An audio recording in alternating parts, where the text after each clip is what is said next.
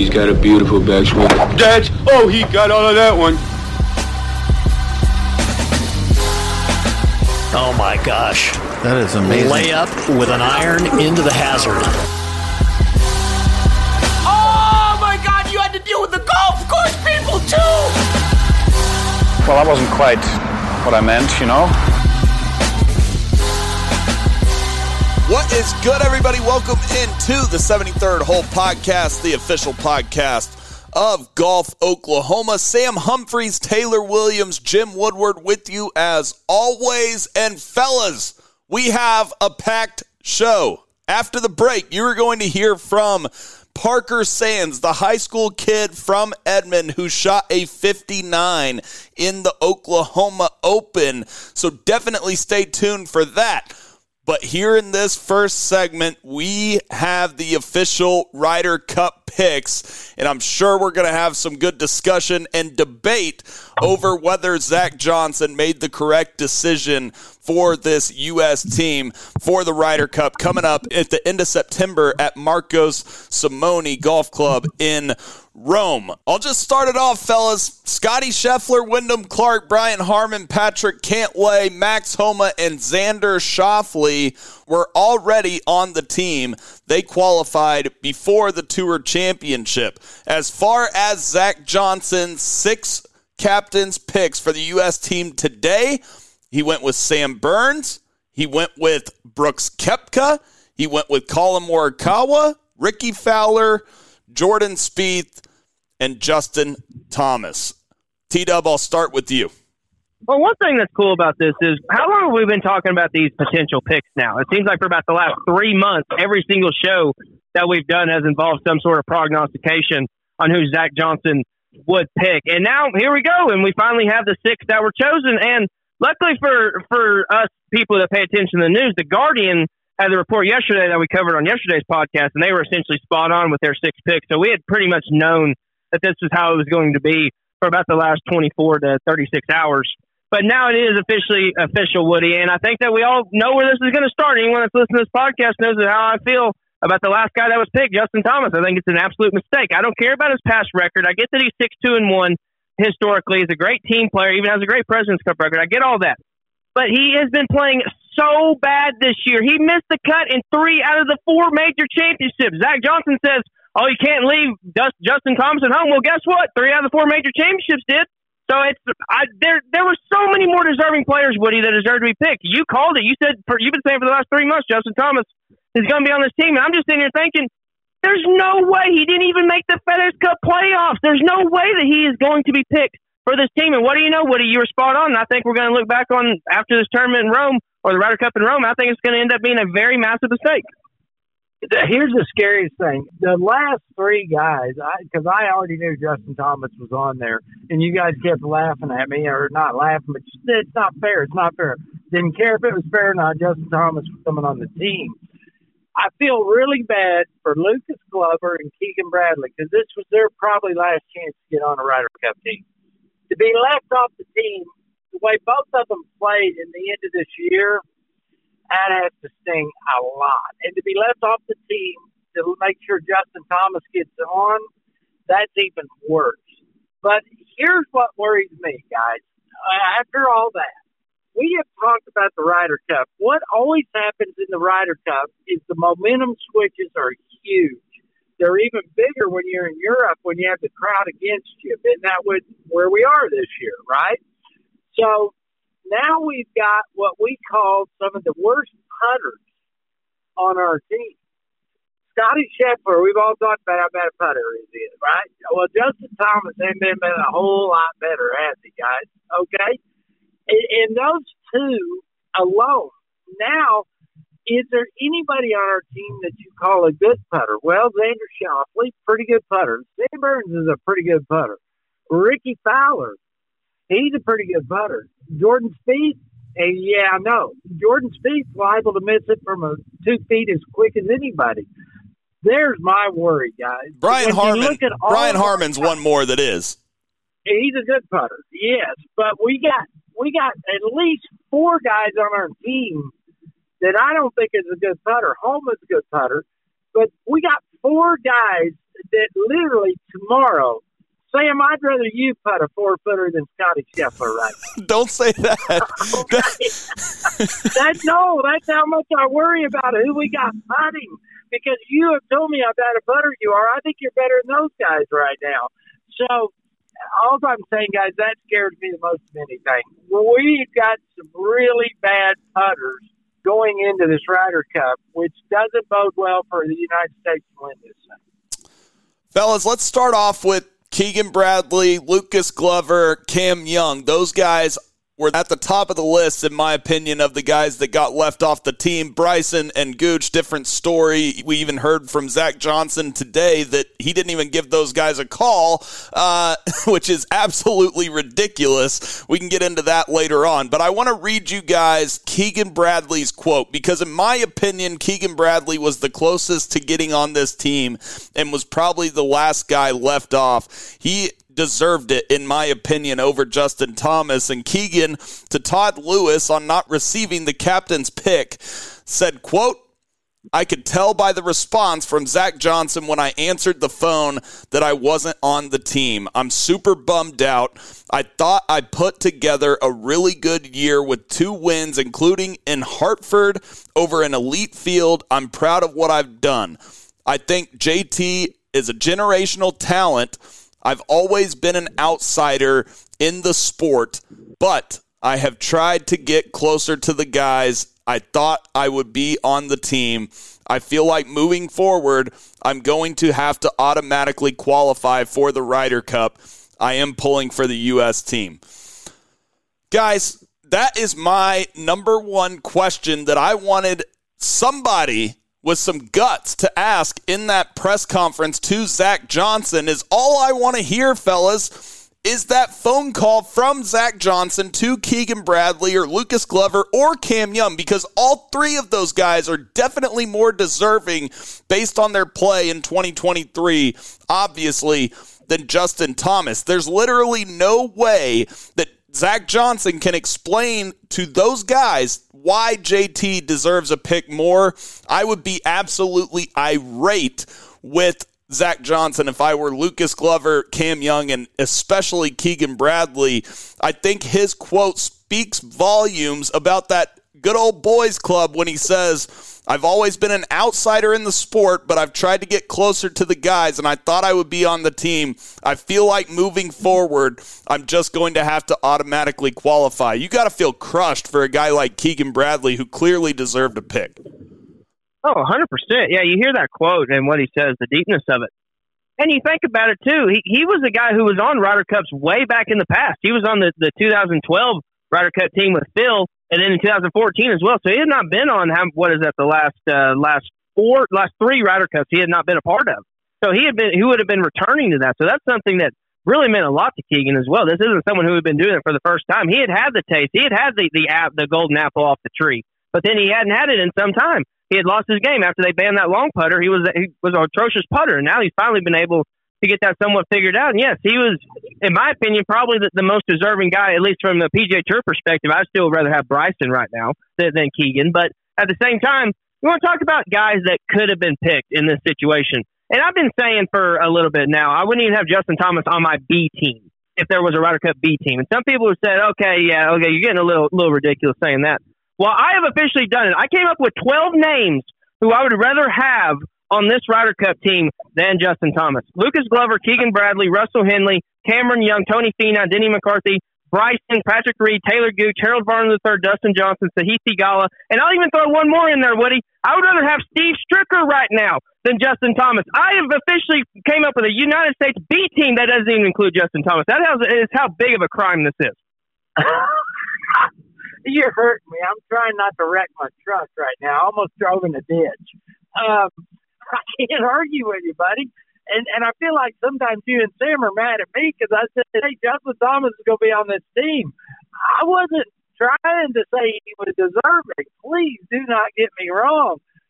But the good old boy and the way this deal works, uh, the politics that go into these Ryder Cup picks, it ain't right. Uh, the Keegan Bradley, listening to his quote, Sam, that you read, his response, gosh darn, man, that cuts to the core right there.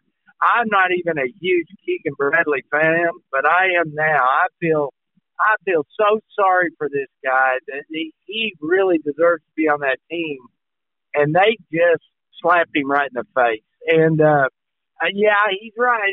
You know, in 2026, uh, wherever they're playing, he's going to have to qualify because they're not going to get him on the team. So, is that realistic? Probably not for Keegan Bradley. If you really get down to it, all the talent that's out there now.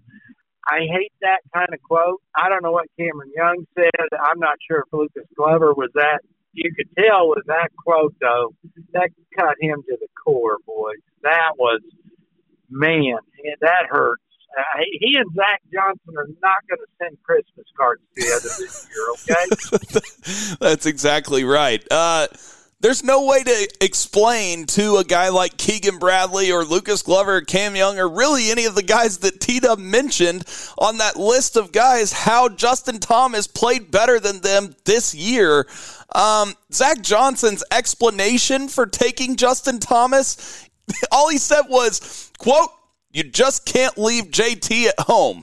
Well, like T Dub said, the weekend at three of the major championships, he was left home. For the playoffs, the FedEx Cup playoffs that takes 70 players, he was left home. Fellas, you had to leave Justin Thomas home, and it's only going to put more pressure on this United States team. And this is a United States team, guys, that hasn't won across the pond since 1993. And Zach Johnson just chose Justin Thomas, who's the 58th ranked player on Data Golf. He's also the 168th ranked player in strokes gained putting in 2023. If the U.S. loses, Zach Johnson will go down as the worst Ryder Cup captain ever, considering he is taking a team that is unquestionably not his best 12 guys. And you can say, oh, Hal Sutton this. Well, Hal Sutton took his best 12 guys. He made mistakes pairing wise, but he still took the best 12 that he could possibly take to go try to win. Zach Johnson and his smug giant forehead are trying to win the Ryder Cup against a great European team with 11 guys, T Dub, and I think that's arrogant and stupid. The argument that I that I've heard for picking Justin Thomas is the assumption that he is sort of like the Ian Poulter uh, of the presidents or team competitions. Ian Poulter was infamous for coming in with atrocious form to Ryder Cups, but then just being able to find that spark in the moment. That's exactly what Zach Johnson is betting on right now. But you look at the form, and it has not been there. His last five tournaments, he's lost strokes gained with the iron. So that's not even including the putting, which has been atrocious as we've documented for a long time really the thing that's helped save him this year has been a short game. But three out of the last five tournaments, he lost strokes gained in that area as well. So he's been trending in the wrong direction this entire time. The hope is is that he hasn't played in three weeks because he wasn't in the playoffs, and then he has how many ever weeks now to get ready for the Ryder Cup. Maybe he finds a little bit of form. He is that talented, Woody, so he could find that spark at any moment. Would not shock me any bit if he does come out and play good. It's just you. I feel like that you need to somewhat qualify for this tournament, not just based on your name. And he's like people acting like Justin Thomas is Tiger Woods. He's not the greatest of all time. Yes, he has two major championships, but how he has played this year is absolutely horrible. And then, especially as I mentioned earlier, all the names of guys who have been playing so much better than him this year. If he if he doesn't go above 500 in this Ryder Cup, it is going to be a major major detriment to Zach Johnson. And as at this current time, that's what I think is going to happen. Can you think of a worse scenario? A guy's not putting very good. A guy's not playing very good. Now he's picked on a team that everybody's questioning why he's going to play. Uh, how much? How much of a worse scenario can a guy go into a major type of event? Uh, you know, you said if he doesn't go at least fifty percent, I don't know how he can with this kind of pressure on him. And here's what you guys got to remember. Here's what we got to always keep in mind. Okay, he's on the team but does he have to play very many matches? Okay? If he sends him out in a four ball match and he plays like crap, guys, now if Zach Johnson sends him again, Sam, you're correct. He gets the worst coach of the year award. Okay? He benches him till the singles. That he loses his one four ball match and he loses his single, he goes zero and two. That we could almost live with. But if he goes zero and four, if Zach Johnson keeps putting him out there, even though he's not playing his best golf, now you have the definition of stupid, boys. What is that? That's doing the same thing over and over again, expecting different results. So Zach Johnson's got still a way to get out of this mistake he made without compounding it by keep playing in the guy. So let's see what happens. That's what I'm worried about. He's going to keep playing him, even when the guy shouldn't be there at all. If he sends him out four times, shame on Zach Johnson. I agree with you there, Woody. Let's talk about some of these other picks. Sam Burns, a guy that I think played his way onto this team late because, yes, he won the match play earlier on in the year, was playing really solid golf at the beginning of this year, went into a little bit of a slump, but especially in the playoffs, he started playing some really solid golf. And I think him starting the Tour Championship at even par and finishing at 10 under par that really showed the current form that Zach Johnson was looking for. Uh, and I think that Sam Burns, he was on my picks on my, if I were Zach Johnson a week ago, he was on my picks because. Number one, he's boys with Scottie Scheffler. They played junior Ryder Cups together. They played numerous, numerous tournaments together. I think you will see Scottie Scheffler and Sam Burns paired together, maybe in an alternate shot type format, which would really, in my opinion, be a solid team considering you get the putting from Sam Burns and you get the ball striking uh, from Scottie Scheffler. So I actually really like the pick of Sam Burns, um, but it was more of an obvious one to me. Yeah, I completely agree, Sam. I especially think, as you mentioned, the, the recent form has definitely been there. Has been playing good. And also to a point that was brought up earlier, United States does not have very many good putters. That's one thing we've been saying for a decent while. And Sam Burns is arguably one of the best putters in the world. I'm still taking the likes of a Cam Smith over him, but still, top five guys you would want on a 10 footer to make, you would pick Sam Burns. There's no doubt about it. So that's definitely something you need. As you mentioned, Sam, potentially alternate shot with him and Scottie Scheffler, the, the best ball striker in the world right now, hands down. And you give him one of the best putters in the world. That sounds like a very lethal combination. And even watching Sam Burns at Southern Hills, I was just blown away with how he flushes it. He's one of those guys that has a different sound and impact, especially with his irons. Hits them so very high and soft. It's really good. He has an immense amount of talent. So yeah, I am I'm 100 percent on the Sam Burns pick. I think that was one of the uh, one of the good things that Zach Johnson did today. I think I think that was the best pick if you're going to leave one of those guys off. Please don't get me wrong. I, I still don't think it's fair to Keegan Bradley, and not so much Lucas Glover, but Cameron Young too. If Cameron Young, if we were playing at Whistling Straits, he should be on that golf team, but we're not. We're playing in Europe, so I think Burns was by far the best. What has to happen, guys, in these matches? You guys said it pretty cool what you just said. Scottie Scheffler and Sam Burns, pretty good pairing right there. Scares the dog out of me when you start talking about who are you going to pair Justin Thomas with. Well, Justin Thomas looked like he was hitting it decent the last tournament I saw. He's still not putting very good. So you got to look for him to have maybe a Xander Schauffele paired up. But Schauffele loves to play with Cantlay. Okay. So now we're, you guys can see where I'm going with this.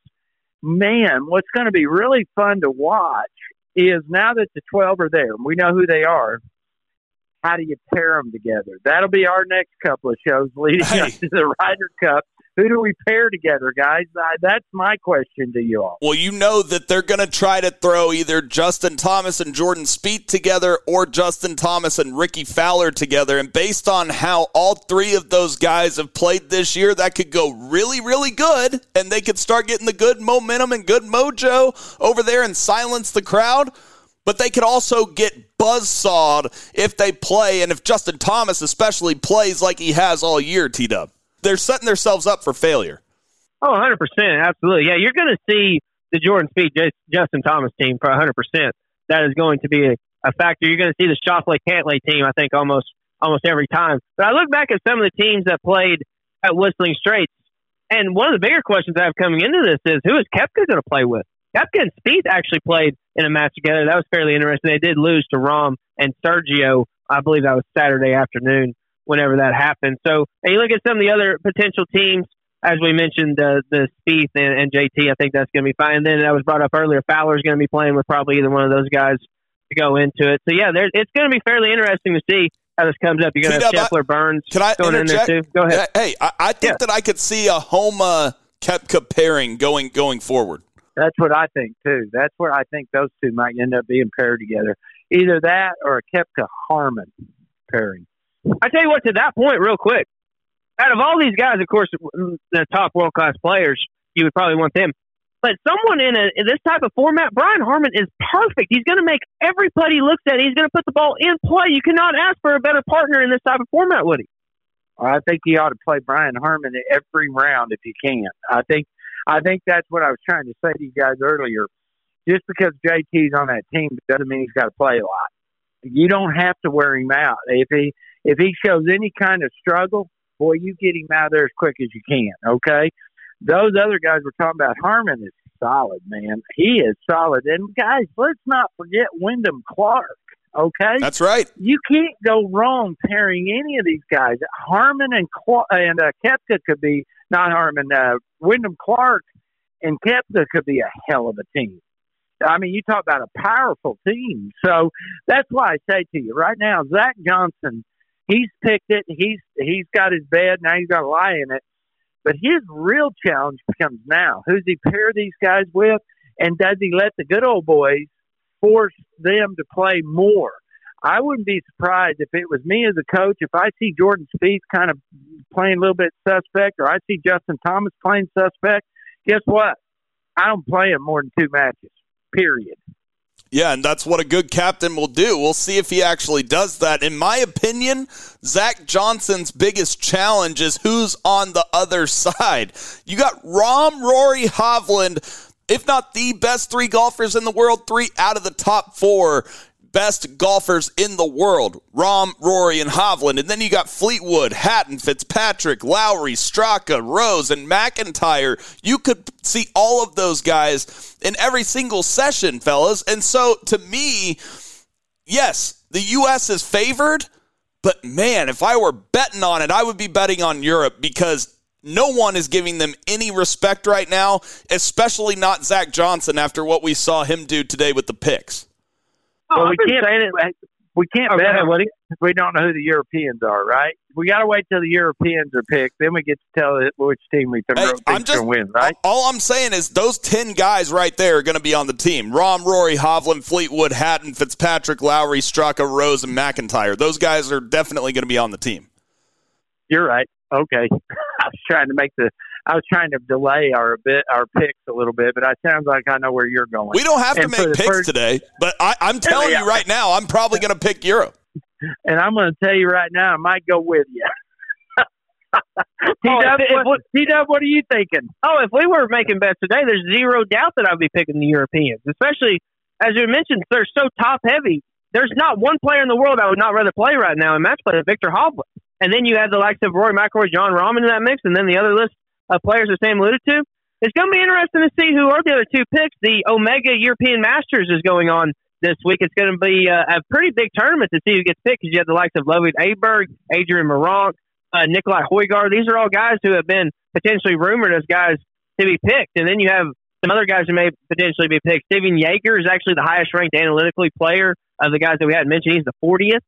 So that would be an interesting pick to go there. Aaron Reisman playing some pretty good golf on the PGA Tour. So wouldn't be shocked if he does there. So yeah, there's a, a little bit of golf to be played for the for the Europeans. And it'll be interesting to see who the bottom of that lineup is because we know that what the top's going to do, Woody, and that's going to be play some really good golf.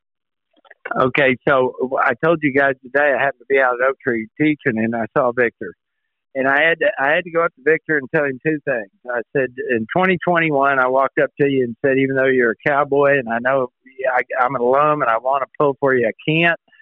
I'm going to pull against you in this Ryder Cup when it was at Whistling Straits. And he looked at me and goes, I remember that. And I, I truly believe he does. He kind of looked a little PO'd at me, guys. He was not happy with me. I thought it was going to be kind of a, a chuckling moment, but it really wasn't. And uh, I said, but I got good news for you, Viktor. I kind of like what you've been doing, and I really like you this year. I might have to pull for you. And he goes, I'll get you some European Ryder Cup clothing. I said, Beautiful. you, you, you boy, I said, you bring me some of that, and I'm all in. How about that? I would love to see Woody in some European gear. well, Uh, so that goes to show you I'm kind of a slut. what, what else did Avi say to you today? Oh, we were we chatted a little bit. I said I asked him. I said I think uh, there's somebody happier than you, and he goes, "Who would that be?" And I said, "Your caddy." And he goes, "Oh yeah, he's pretty happy too."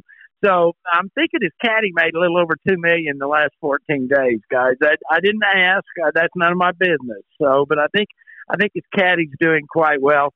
I also asked if Viktor would be interested in coming on our podcast, and he said he'd love to. He said he's busier than a one arm paper hanger right now. He didn't say that. That was me. but uh, he doesn't know what a one arm paper hanger looks like. But uh, anyway, he, he, he, he said he'd come on to our podcast. So, guys, we're going to hold him to it. We're going to try to get back with him and see if we can get him on our podcast.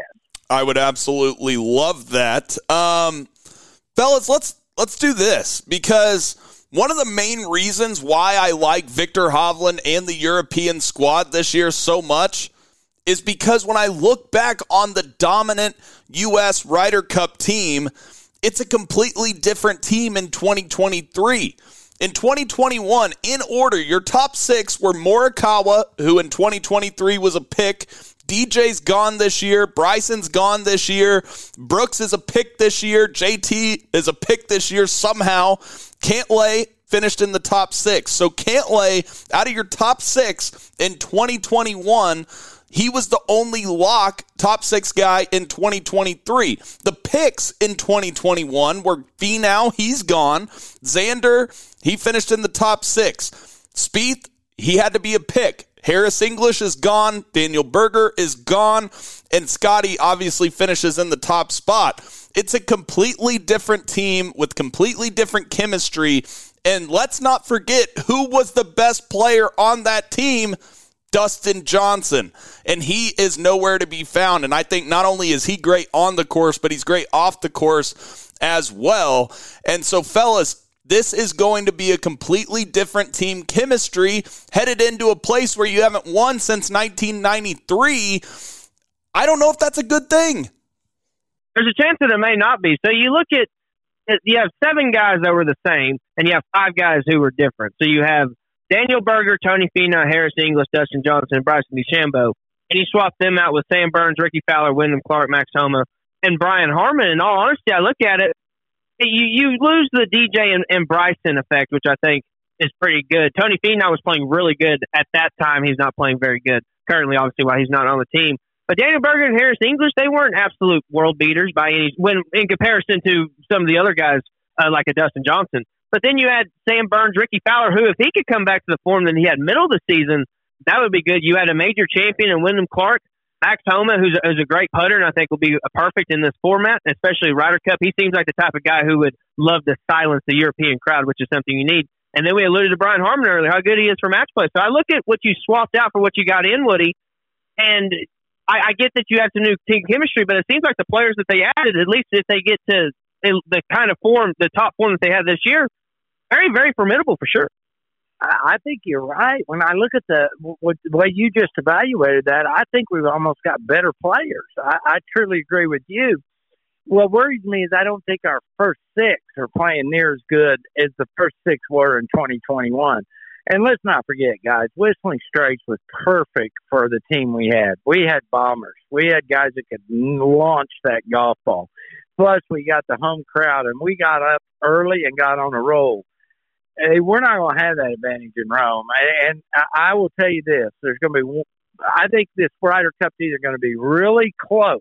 I mean, within a half point to a point, which that's what I'm pulling for. Or it could get ugly for the American team if if, if Zach puts the wrong guys together and they struggle on the greens. Uh, those Europeans are going to bury them, and not this the golfers, the crowd is just going to wear them out. Fellas, I do want to bring up one point with that, though. Yes, they are very formidable and have played great golf, but it's also Wyndham Clark's first Ryder Cup, Brian Harman's first Ryder Cup, Max Homa's first Ryder Cup, and then you have Rickie Fowler coming off the big, long, uh, you know, slump that he had. How will he react under that type of pressure? We saw how he reacted under pressure a couple times this year, uh, and it wasn't great. Justin Thomas also long slump. I don't know if it's necessarily, you know, under that Ryder Cup pressure if it's just as simple as oh on paper we got a little better considering Wyndham won a won a U.S. Open earlier on in the year. Well, absolutely. One thing that uh, Woody brought up that's a tremendous point is that the top of the lineup really isn't playing their best. If Scottie Scheffler's putter's not on and our best player goes out and isn't able to get that many points, that's going to be a, a real detriment to the team. One thing that he has it going for him is that at Whistling Straits he went 2-0 and 1, so technically has not lost a Ryder Cup match yet. So that is something to brag about. I think the Cantlay Schauffele team is going to have to be very, very strong as well. They are a fourth and fifth ranked analytically players, so they are going to have to definitely bring home uh, the, the matches when they go out there because you had two top five players on the same team. It's it's very hard to make up if they don't get it. Collin Morikawa as well. He has a 3-0 and one record at Whistling Straits, but we saw how his putter can get, especially on this last weekend at East Lake. So there's definitely a lot of questions for the Americans. But if if all their games start clicking at the right time, then it may be enough. But one of the reasons that I think that Justin Thomas pick is even worse is because I think it's going to be a very close Ryder Cup. And whenever you get situations like that, you could have Justin Thomas's putter come out and cost you in the sense of instead of winning a match, you tie a match, and that half a point could be massive, massive when it gets to Sunday afternoon. So that's one of the reasons I'm so upset about it is because I just feel like this is going to be a tight, tight race, especially because I feel like the Americans are a little bit more solid team when you add all 12 together. But the, the home course advantage is what I think neutralizes out. So I think it's going to be a very tight race, but I think that some of the decisions today made it uh, in favor of the Europeans. Sam, Sam, you hit on some really good points because there's not a guy that I've ever talked to, whether it's you know Verplank who played Ryder Cups, or you listen to what these guys talk about, European and American. The most pressure they feel is this Ryder Cup. So to have your first one on foreign soil that's why I say this thing could get ugly. It, it could get ugly quicker than you guys might want to believe, especially if those guys are a little bit tight and they're a little bit, you know, not. I don't want to use the term choke because I don't want to use that, but they're going to be in a different type of format, different type of surroundings than any of them have been in. Those guys that have never played a Ryder Cup, boys, it gets ugly quick. If you've ever been to one, I've only been to one Ryder Cup, and it it is amazing how quickly the emotions and how the crowd gets behind and how fast this turns. And and what it's ugly. You're you're exactly right, and, and to your point, and to what I was saying earlier, it's not just the fact that there's some newcomers that we don't know how they're going to react under pressure.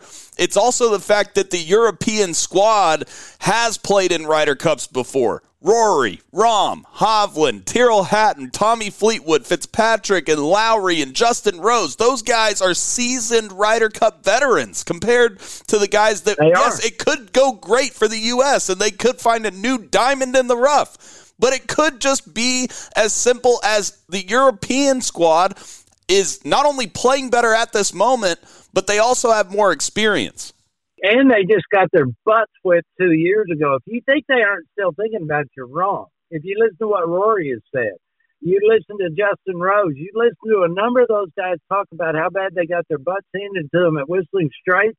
They didn't like it, and they won't let that happen in Europe. They will not let that happen. I'm with you, Sam. The more we talk today, the more I'm teetering towards thinking the Europeans are going to be hard to beat. And one more thing, T Dub. This morning, before Zach Johnson made his picks, the U.S. team was favored in Vegas. They were minus 215. After Zach Johnson picked Justin Thomas, the U.S. team was only minus 132. So it actually went in Europe's favor after Zach Johnson made his Ryder Cup picks, T Dub.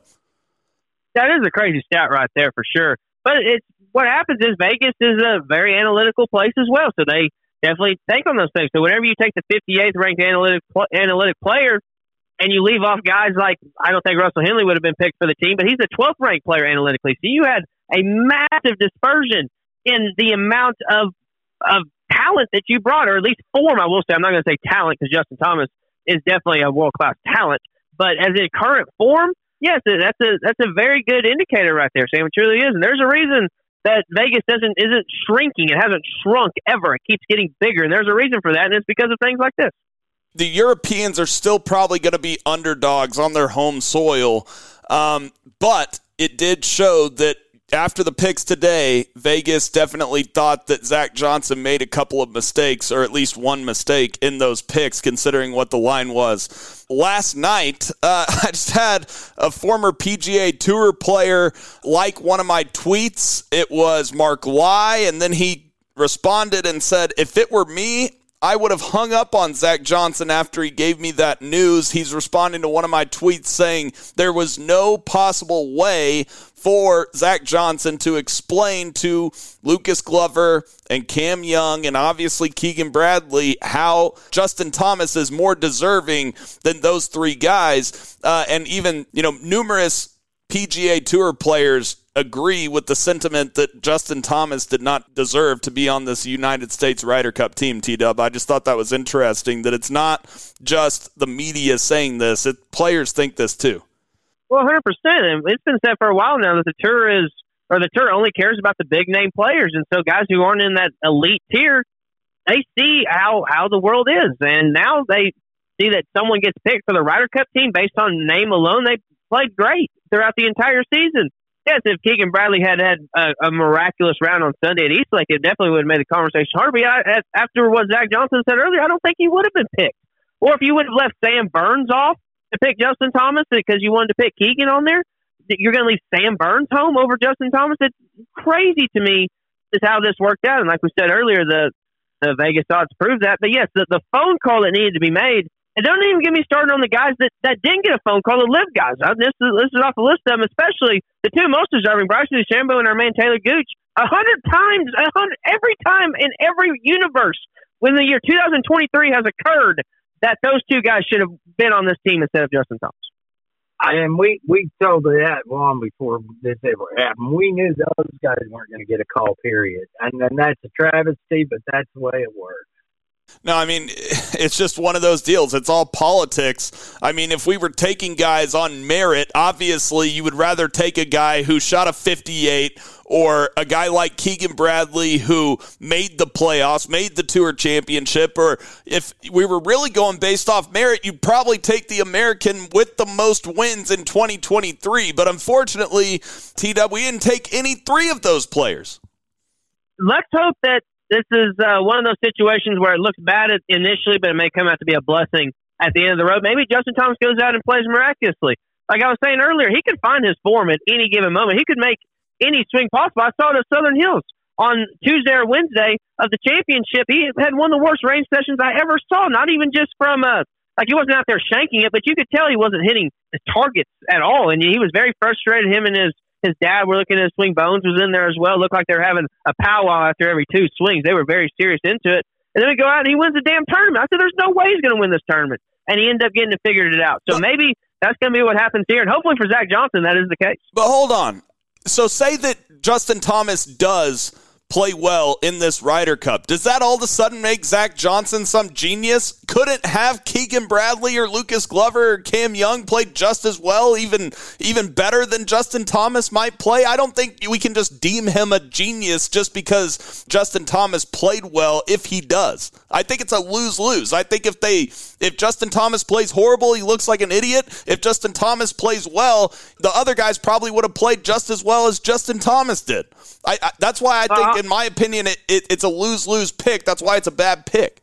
Well, I'll say this, Sam. When it comes to how I view the situation, I completely agree because it's the principle of the matter. It's you play so much better. And I listed off how many ever guys. I listed off 13 guys who are more deserving than Justin Thomas based on just play this year. But when you talk about how he's viewed among the golf masses and the golf media in particular, especially the golf media, they're going to love him essentially no matter what. But it, we live in a results based society. So if they go out and win the tournament, Justin Thomas plays good. Yeah, yes, the most people are going to think like Zach, Zach, that uh, excuse me, that Zach Johnson looks like a genius. I'm not going to say he looks like a genius, and like I said, it's more the principle of the matter of the the whole thing to me about being able to play. But as far as how everyone else views him, hundred percent, that's how it'll go if Justin Thomas plays. Woody, do you disagree? Do you think that Zach Johnson would be a genius if Justin Thomas plays well? No, I don't. I do not think we should make Zach Johnson a genius if Justin Thomas plays well. I think we do need to remember they're all world class players, and, they can at any moment find their golf swing. Just like T. W. was talking about the PGA, you wouldn't have picked him to win that week, and he wins. So I don't think Zach Johnson will be the biggest idiot in this deal unless he overplays him, like I told you. If they get off to a rocky start, that's where Zach Johnson's got to earn his pay as the coach, guys. He has got to figure out who he's got over there that can play. And whoever they are, he's got to wear them out. He's got to play them as many matches as it takes and leave the other guys on the bench until they have to play in singles. That's what the European team has done so well in the past, gentlemen. They find their horses and they ride them into the ground. The American team doesn't seem to want to do that as much, but they need to this year. Find his horses, ride them to the bitter end. That's what has to happen in Rome.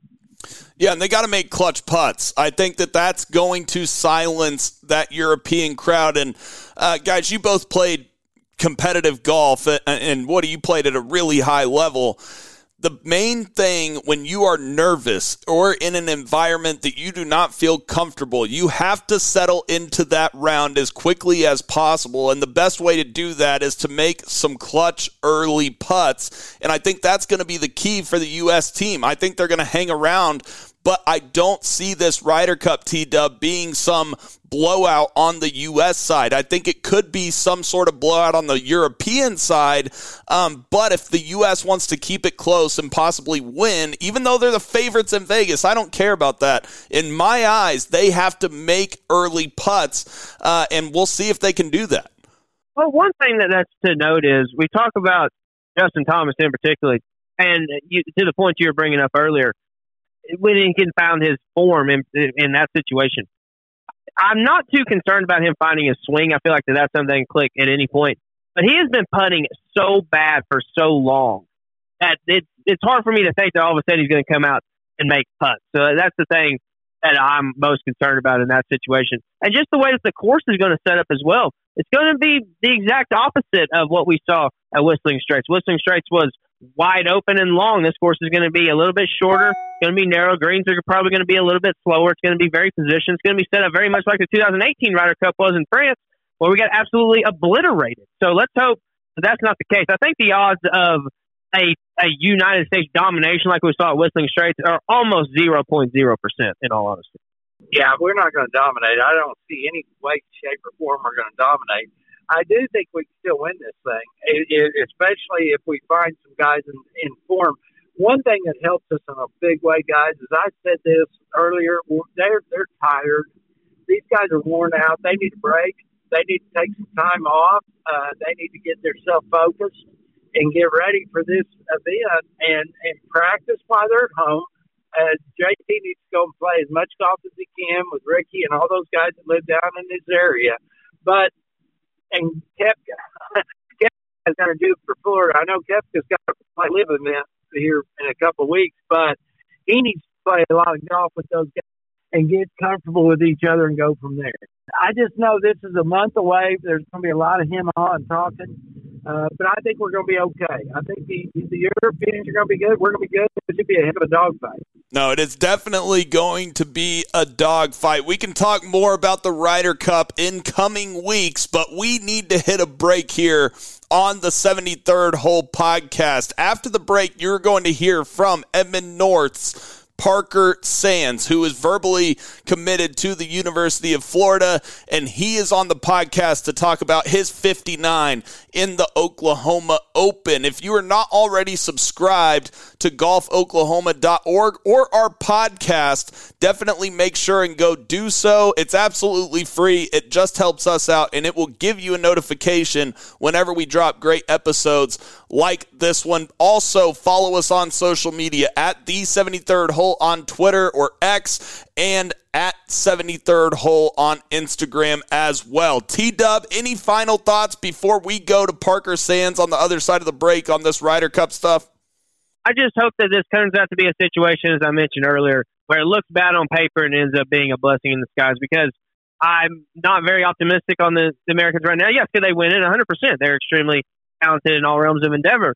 But at least when current Foreman is not looking very promising, hopefully Justin Thomas ends up not looking a horrible pick. And I, I just hope that we don't run into a uh, 2004 situation where we just get absolutely steamrolled and Zach Johnson is the new Hal Sutton. I just hope that we can avoid that situation. As much as I, if I had to bet right now, that's probably what's going to happen. I, uh, I sure hope that that's not the case.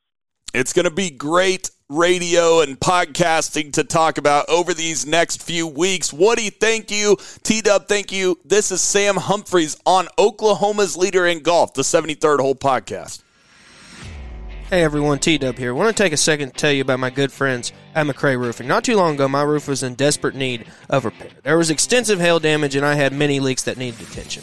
Not only did Jeff and his staff build me a new roof, but they walked me through step by step of the claims process, which is something that I was very, very concerned about. Everything from the initial inspection of the roof to analyze all the damage to meeting with the insurance adjuster to make sure they were aware of every damaged area, making sure my claim was accurate. Their custom copper creations are truly beautiful and add a great touch to any roof. Not only do they do residential roofs, but they have an elite list of commercial customers, including Gaillardia Country Club, Oak Tree National, and Bass Pro Shops. Check out their website at McCrayRoofing.com to view some of their work yourself and give them a call at 405 692 4000. That's 405 692 4000.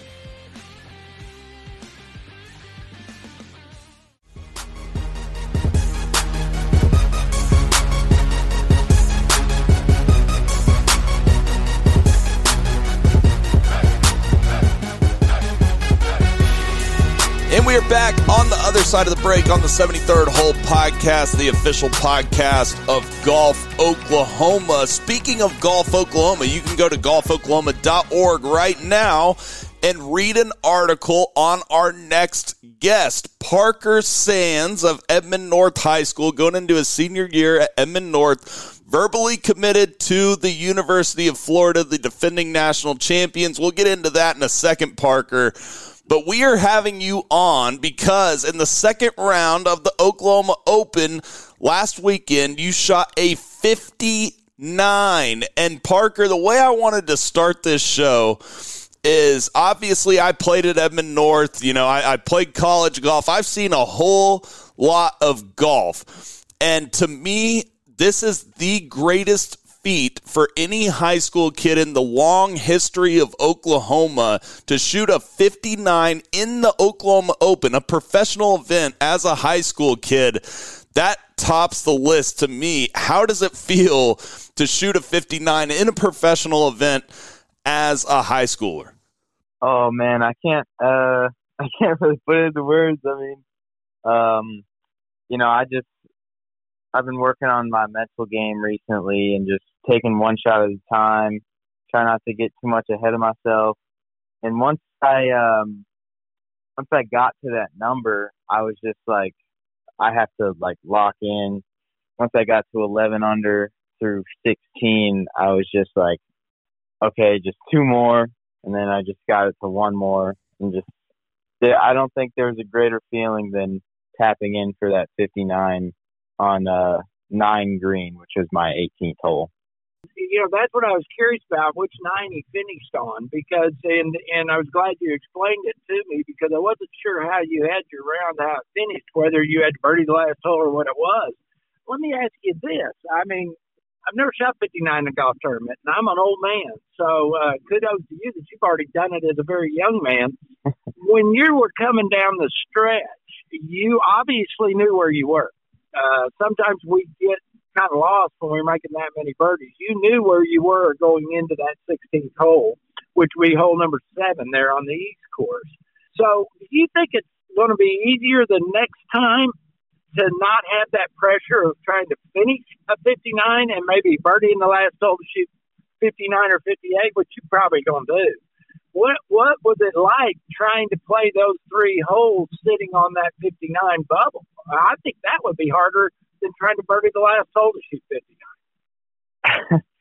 59. yeah, it just goes back to what I've been working on. I mean, uh, just staying in the moment. I try not to get ahead of myself, and I know every shot was important.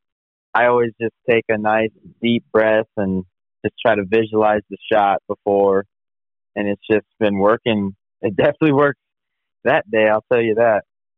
You know, we had Blaine Hale on yesterday. He shoots 16 under for the golf tournament.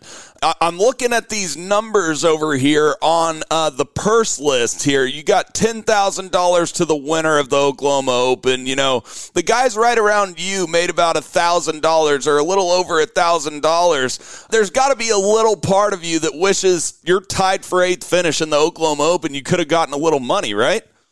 yeah, but I mean, it's not like I expected to get a big payout right. coming into the week. But um, you know, that's up to the OSSAA, I think, the right. Oklahoma Sports, and they just wouldn't let me accept the money. Otherwise, I wouldn't be able to finish my high school season. So right. I think uh, I think uh, high school golf is a little bit more important than that. No doubt about it. Well, hey, so tell your story a little bit because you didn't grow up here. I think you moved here in the eighth grade, correct? And tell that story about moving to Edmond and now playing, you know, on the Oklahoma Junior Golf Tour, all of that stuff, and uh, kind of tell us how you got here for people that just learned about your name this week after the 59. Okay, so in I think it was when I was like ten or eleven. I uh, I was playing U.S. Kids Regional in uh, Arizona, and I got paired with Ryder Cowan in the practice round, and uh, my dad and his dad um, were in the same like industry and like selling slot machines and stuff. So they clicked like right away, and we just me and Ryder clicked as well. So if to be honest with you, if I wouldn't have met Ryder, um, we'd probably be living in Tulsa right now. But um, so yeah, in the seventh grade, my dad got uh, yeah, we moved from my dad's job, and um, I knew it was a big opportunity for me to step up my game because in Minnesota, can't really practice all year round with all the snowstorms and it just stays all year and it's just kind of a bummer. But here I can really tell that my game's been staying with me the whole time and it's just it's just awesome. How in the world is a young man like you that just shot 59 and plays as good as you are, why are you having to qualify for your golf team? Is your golf team that good that you might not be on that golf team? Uh, no, nah, I think it's just part of the process. He doesn't want to special anyone out, and I don't blame him. But uh, you know, guys on our team they can they they have the game to do that. It's just whether you can just do it or not. To be honest with you, and that's it's so hard to go low, and you just can't think about it too much. Otherwise, you freeze up, and then you start playing protective. But um, yeah, I don't really mind qualifying. It's fun. It's extra, like a little extra pressure, and I just, I just love playing tournament golf because it just, it just brings out my best game. To be honest with you, I just don't get into that same, like, locked in mode that I need to be when I'm not just playing for fun with my friends or something.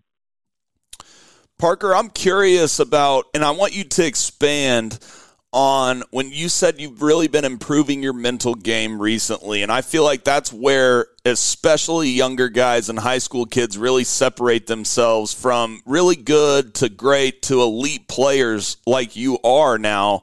Um, what things were you lacking in, and what things have you improved in your mental game, and what do you work on on a daily basis as far as in between the ears?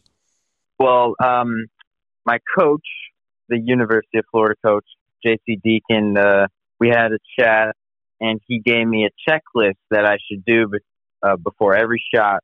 And um, I've been really working on getting that checklist down. And it's uh, let me pull it up here. So I like I have to visualize the shot, and then I just identify everything that I can control in my shot. And if I hit a if I hit it good and it just wasn't the way I wanted it, I can move on with uh, like clarity and go on to the next shot because then I knew I did my best on that shot, and then I can move on without any regret or anything. And before I started doing that, I just um, just kind of lost it in one tournament where I was in contention, and uh, I just got ahead of myself and thought I made uh, this cut, and I just just fell apart really, and that's when I really knew that I needed to work on my mental game. Now here's a here's another question for you, Parker. University of Florida. Not that I think that's a bad school by any stretch of the imagination, but usually when you think of the kids here in our state, with OU and OSU being so good, that you might kind of want to stay around home or stay around our state. But obviously, you have a real bond with this coach. If he's already working with your mental side and uh, other activities. So, why Florida? How did Florida even come into the picture? Uh, great question. So, as you know, uh, I wasn't born here, so I didn't really have any connections with both of these schools here. Like they're both great, no doubt about it. They're both great golf schools with uh, Coach Hybl and Coach Bratton. But um, you talked about EJ Pfister before, and uh, the assistant coach for Florida is uh, Dudley Hart, and they grew up north in Buffalo, New York together, I think. And um, I think Dudley called up EJ and said, "You got any players for me in Oklahoma?" And lucky enough for me, EJ recommended myself, and they gave me a call probably two weeks after the deadline because the deadline for junior golf is like so you can like talk to coaches. It's like June fifteenth after your sophomore year of high school. So they just gave me a call. I mean, we just clicked on that call, man. It's just, it's just awesome. I couldn't ask for any any better coaches. No doubt. I, I think it's a great choice. Defending national champions. They're obviously doing some great things. Not only defending national team champions, but Fred Biondi winning the individual title as well. I'm sure that's going to be a great spot for you to end up, Parker. Obviously, we're coming to an end in the summertime, but obviously, you got your high school tournaments coming up. What will next summer look like as well? Whew. Um, so I'm gonna try to uh, get my ranking up a little bit. My goal is to make the junior invitational at Sage Valley because my friend uh, Ryder he went uh, this year and he I could just tell that was probably the best week of his life. So I think that's one of my goals. I'm going to try to make the U.S. Junior Am again. I made it about two years ago, and then I just came up short the last two years in the qualifiers. And then I'll try to make the U.S. Am, and then uh, just see what happens, and then probably transfer my game into college. You know. Hey Parker, I, I got good news for you on something because uh, I'm a little bit older than everybody around that you know, but guess who I was really good friends with for a long time? That would be Dudley Hart. Dudley Hart played a lot of uh, professional golf, and I got to spend some time with him. So I really, now that I understand where you were coming from, I think you made a really good decision with that. The only thing I'm going to warn you of is when you're down there playing, they've got these things in these ponds called alligators. which I'm sure you're fully aware of. You, you don't have carp and little snakes and stuff like that. You got stuff that'll eat you. So be careful there, little buddy. Be careful when you go down there to Florida. The other thing I was going to warn you about, and I'm not questions, I'm trying to be a father for you. The other thing you've got at the University of Florida is some really, really pretty women. So you need to stay focused on your golf, little buddy, okay? they will be there whenever you want them there. You stay focused on your golf, okay? This is like a dad talking to you, and I promise you, your dad's glad I'm saying this to you on the radio. Will you do those things for me? Watch the Gators and don't worry about the girls, okay? All right, I got you. I'll have some tunnel vision going into University of Florida just for golf. No doubt about it. Boy, that's what you need to do. yeah, absolutely. Good advice there from Woody. Parker, I got to ask Edmond North, who I played for Edmond North back from 2010 to 2014. Uh, we went on a little run there of 10 straight state titles, and you guys did get a couple after I left. You got ones in 16, 17, 18, and 21. But there's a two year gap there. What do you guys have to do this year to get that state title back? Because when you put on that power in and put on that Navy on the last day, you're expected to win at Edmond North. What do you guys have to do this year to get that state title back? Last year, I think we were just a little bit too separated as a team going into the state championship, and we were both just probably a little separately nervous, and we didn't talk about it. So I think we just need to be a little bit more of a team, maybe go on some team bonding retreats of some sort. But uh, I think if we just stay more as a team, uh, I think we could get the job done pretty easily. There, but there is some tough competition up in Stillwater and uh, in Tulsa, of course. So I think uh, our games will be tested for sure. But you know, we'll try to be the best we can. You know, Parker, that's that's a great attitude, and that's what you're going to have to be able to do. I, my question here is is as you go through your years, okay, and you're going to be in this golf for a long time. When you talked about the mental aspect, how are you working hard on the emotional? Because emotional in golf is just as much as the mental. How do you control your emotions when you're out there, especially as young as you are? Are you working on that also? Great question. Um, you know, I just kind of hit this mode when I started taking golf seriously that throwing clubs and getting so mad that it affects your game, it doesn't help anyone at all. And all you can do is just focus on doing your best at each shot. And uh, I, I won't lie, you know, I give my bag a little slap here and there, maybe slap the head cover around, but uh, I never, I try to never let it affect the way I hit my shot.